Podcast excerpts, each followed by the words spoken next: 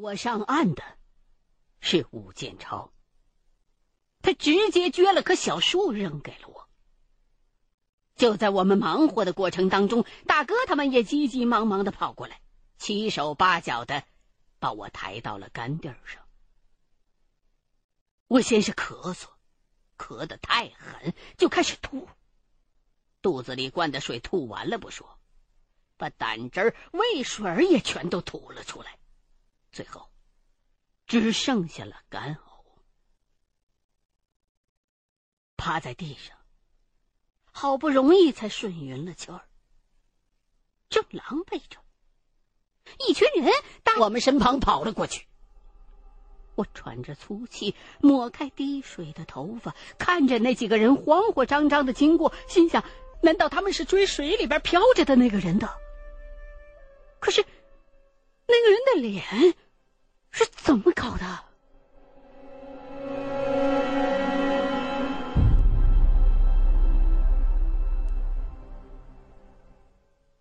颤颤巍巍站起来，回头看了看，河水仍旧是湍急汹涌，白沫翻滚。我俩眼发晕，一阵后怕。刚才只是十几秒钟，自己就被冲出去几十米远，而水里头冒出来的那位早就没影了。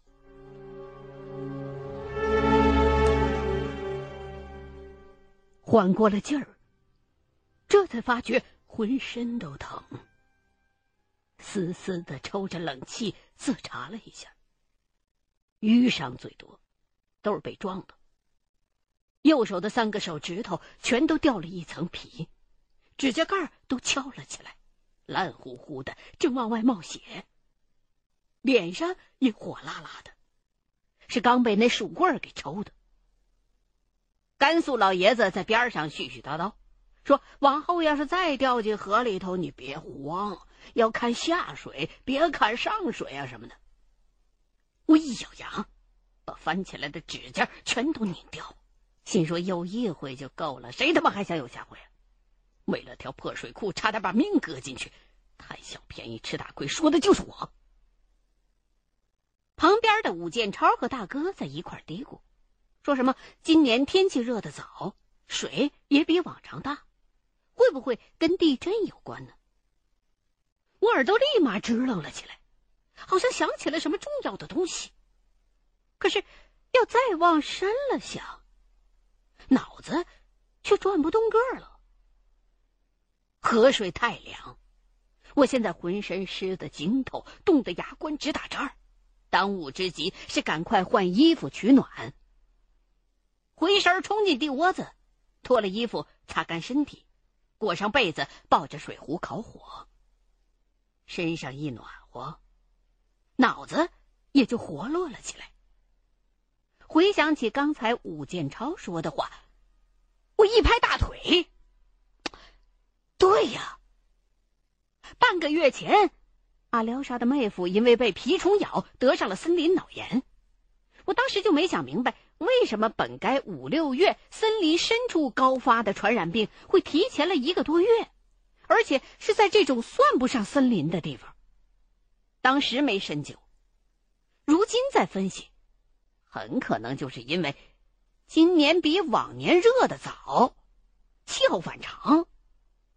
我先前并不知道阿尔泰山区正常年份的天气该什么样，所以才没往这方面想。武建超问我，你又是拍大腿又是傻笑的，你发什么神经呢？我挺兴奋地跟他说了一遍自己刚才的分析，没想到他只是简简单单的哦了一声，就该干嘛干嘛去了。一旁的赵胜利也说，哎呀，你们文化人就是想得多。没人接茬，我有些无趣。其实一想也对，现在多淘金子卖个好价才是最有意义的。在金钱面前，哼，知识在这地方简直他妈的就是一个悲剧。我心里头正鞭挞着社会物欲横流的时候，先前从我们身边跑过去的那伙人从下游走了回来，一个个垂头丧气的。大哥把他们拦住一问，才搞明白，原来是上游的两伙人为了抢一个富矿械斗火拼，结果其中一个被铁锹直拍在脸上，摔到河里边被冲走了。他的同伴们追下来救人，虽然中间被我拦了一下，可终究还是没把人捞上来。我这才想起武建超曾经跟我说过，说这条河里边是漂过死人的，原来他还真不是吓唬我。看着那几个人走远，这到底是出了人命，我有些忐忑，就去问大哥他们，这事儿没人管吗？赵胜利他们几个面无表情，武建超只是轻轻的一笑。甘肃老爷子阿弥陀佛的嘴里念念有词，只有大哥反问了我两个字儿：谁管？谁管？我一时不知道该如何回答，沉默了一会儿，却隐隐的感到了一种无形的恐惧，倒并不是因为大哥他们对于人命的麻木和冷漠，而是我突然之间意识到，在这个地方死个人并不可怕，可怕的是有人死了却没人管。这里是一个没有秩序的地方，只要你想，就可以为所欲为。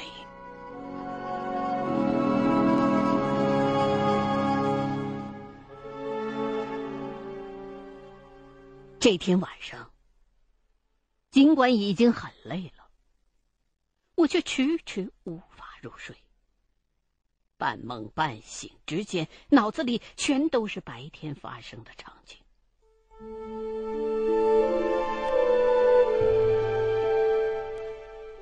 那个死人的眼睛是圆睁着的，如果我当时站稳了，能把它吊上岸。如果我不是贪图那条水库，而是叫来更多的人帮忙，或许可以把它打捞上来。只可惜，我没有。一阵阵的自责，又不得不安慰自己。死人的事儿，见多了，也许就会无所谓了。可是这个念头刚一冒出来，我突然就感觉到一阵心悸。那要是今天我也死了呢？别人又会怎么想？是不是也会觉得无所谓？我猛地睁开了双眼，长出了一口气，刚要坐起身来，却忽然发现黑暗当中，就在我的脚边儿，竟然无声无息地蹲着一个人。虽然淡淡的月光从入口处透了一点进来，但是地窝子里仍旧十分的昏暗。眼前的那个人只是一个黑乎乎的轮廓，根本看不着脸。难道是哪个同伴起来解手？谁啊？对方没有答话。我转眼一看，地窝子里头挤得满满当当的，并没有谁的铺位空出来。我立刻警觉到，不对，是有外人钻进来了。这家伙蹲在那儿看着我，是想干嘛？我顿时就毛了，大叫了一声，转身就去摸手电筒。他见我动了，一句话没说就扑了上来，没等我起身就一屁股狠狠地坐在了我的肚子上。我一声呻吟，感觉内脏都要被挤出来了。紧接着有几滴水落在了我的脸上，我咬着牙想把那个人推开，可是脖子上突然一疼，竟然被那个人掐住了喉咙，想喊也喊不出声来了。我的脑袋刚刚抬起了一点儿，就被他硬压了下去，后脑勺顿时狠狠地磕上了当枕头用的石块，眼前顿时金星乱蹦，疼得我差点背过气去。而与此同时，脖子上的那双手又冰又冷，正快速地收紧。我不自觉地张开了嘴，舌头也吐了出来，这明显是要把我往死里边弄啊！我急忙抬起手，想把脖子上的那双爪子给掰开，同时腰往上挺，要把它给掀下去。可是身上的那个人重量大得出奇，我连试了几回，他连动都没动一下，还隔着被子变本加厉地往下坐。我的挣扎越来越徒劳，脖子被死死地掐着，肺子里的空气出不去，外面的氧气又进不来，浑身的骨头都被这个像山一样沉重的家伙压得咔咔直响，腔子好像是要被挤炸了一样。我拼命地想把那个人的手指头扳开，可是他的手上好像沾了水，又湿又滑，再加上我右手的指甲盖掉了，使不出劲儿，结果连吃奶的力气都用出来了。可是那双铁钳一样的手反而越收越紧，我的神智已经开始模糊了。不过我还没有放弃希望，伸手向两边乱抓，想把睡在身旁的那几个人叫醒。可奇怪的是，任凭我怎么推怎么抓，大哥他们还是睡得跟死猪一样，连平时最警醒的武建超都没有一点反应。耳膜开始因为缺氧而嗡嗡地作响，生命的意识一丝丝地抽离了身体。我勉强地歪头看了一眼身边睡得死沉的大哥，他近在眼前，却是如此的咫尺天涯。那种无助和绝望渐渐地淹没了我的神智。就在我的意志开始涣散的时候，一股又冷又湿的呼吸喷在了脸上。我睁开双眼，却发现那个人不知道什么时候爬下了身来，正跟我额头顶额头，鼻尖儿对鼻尖儿，距离太近了，根本看不清楚对方的脸，只能感觉到那个人似乎是在和我对视。我努力地让已经模糊的视线再次聚焦，却发现他的脸已经紧紧地贴了上来，一双眼睛越逼越近，越睁越远，两颗血红的眼球急速地震颤着，像是要把我吞下去一般。我好像认出眼前的这个人是谁了，一股从心底升腾而起的恐惧让我想惊叫出声，可是声音刚到嗓子眼儿，就被那双手给捏死了，变成了鼻子里可怜的哼哼。几滴淡红色的血水从那双颤抖着的眼球当中淌了出来，顺着他的脸往下流，正好滴进了我大张着的嘴里，又顺着我的舌头滑进了咽喉。可是我已经连恶心的力气都没有，要我命的根本不是人，我能怎么办？长时间的窒息，意志的崩溃，让我彻底的放弃了抵抗。正当我束手待毙的时候，身旁突然一阵响动，然后是啪嗒一声，一束手电光照射了过来。谢天谢地，大哥居然在这个时候醒了！我身上的那个人见到了光，像是受到了什么巨大的惊吓，直跳起来，嗖的一声就窜了出去。大哥骂了一句，抓着手电也跑了出去。我只觉得身上猛地一轻，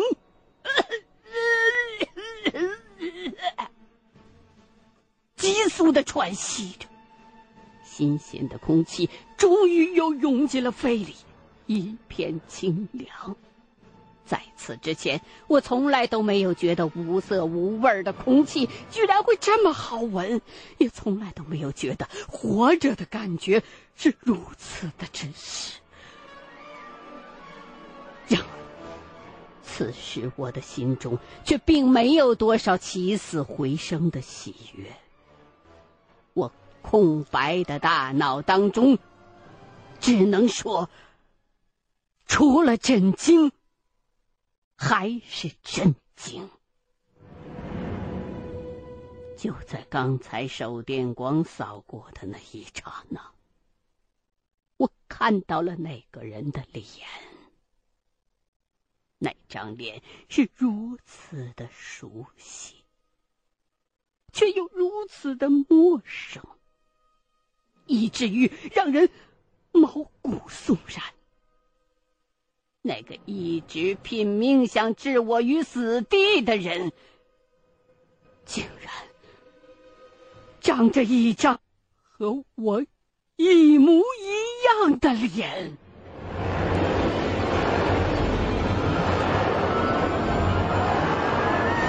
一种深入骨髓的寒意让我忍不住浑身站立了起来，头痛欲裂，浑浑沌沌的，根本没有办法思考。我只能不住的安慰自己，可能是我看错了，看错了，一定是看错了。闭上眼睛，深呼吸了几下，才稍稍的回过点神儿。可我马上就发现，同伴们不知道为什么都连叫带嚷的，慌慌张张的跑了出去。一眨眼的功夫，地窝子里就只剩下我一个人了。我的大脑还处于混沌状态当中，搞不清楚是什么个状况。摸摸脖子，被掐的地方破了一层皮，火辣辣的疼，喉头也腥腥咸咸的。我这才想起刚才从那个人的眼睛里流进我嘴里头的液体，我立马泛起了干预。可一低头才注意到，地窝子里边怎么到处都是水？不光是地面上有水，两边的土壁、头上的顶棚，甚至入口的斜坡，水都像小溪一样正哗哗的往里灌，锅碗瓢盆全飘了起来。我半个身子都已经泡在水里头了。难道是下雨了？我正坐在那儿发愣，这时候大哥又跑了回来，打着手电，像是在水里边摸什么东西。一扭头，看见我还在地上坐着，立刻大惊失色：“你傻了，还不快走！”可我的思维还停留在刚才的怪事儿里没出来，没管大哥为什么骂我，而是先问：“那个人呢？什么人啊？”大哥催我快走，自己却弯着腰，焦急地趴在水里边到处乱摸。我被他的紧张所感染，站起了身来。就是你去追的那个人啊，刚跑出去的那个，他想掐死我。谁掐死你了？你说什么梦话呢？外边涨水了，快走！大哥摸摸索索的，终于从水里边捞上了一只帆布包，把包往脖子上一挂，揪着我的衣服襟儿就往外跑。我被他拽得一个踉跄，脑子里边更乱了。大哥刚才跑出去，不是追那个人，那到底是怎么回事啊？是我做噩梦？可脖子上的伤可不是假的呀！一头栽出地窝子，抬眼一看，不由得倒抽了一口凉气，脑筋顿时清醒了。夜空明净无云，一轮惨白的月亮挂在天边，没有下雨。平日里熟悉的喀拉古伦河比往常足足宽了有三四倍，正在汹涌奔腾。我这才反应过来，涨水了！漫上来的河水已经淹到了脚踝，正咕嘟嘟地灌进地窝子。我们所处的小半岛眼看着就要没顶了，谁知道水位会涨到哪儿啊？我这下什么乱七八糟的念头都飞了，也用不着大哥拽，撒开腿就往山坡的方向狂奔。大哥就在身后，我们一路飞跑。我一边跑一边暗暗地骂自个儿，昨天差点被淹死，现在又遇上涨水，怎么晦气事儿全他妈跟水有关呢？稍微这么一走神儿，就没发现对面过来个人，我只觉得眼前一黑，哐哧一下子就跟他撞翻在了一处，震得我七荤八素，可是不敢耽搁，一咕噜爬起来，这才发现撞过来的竟然是赵胜利。你他妈添什么乱呢？快走啊！赵胜利没搭理我，一身泥水站起身来，慌慌张张继续往我的身后跑，差点把后头的大哥带倒。大哥慌了两步，扭头喝道：“你干嘛？回来！”说完就扭头去追赵胜利。这时候，河的上游突然传来一阵轰隆隆的巨响，我顿觉不妙，正要回去把大哥叫回来，胳膊却被人一把给拽住。回头一看，是武建超，他脸色刷白，嘴唇哆嗦，连说话声都变了。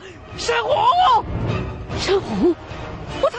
他们，我拔腿就要去追我大哥他们，没想到脖子忽然一紧，被武建超揪住了领子。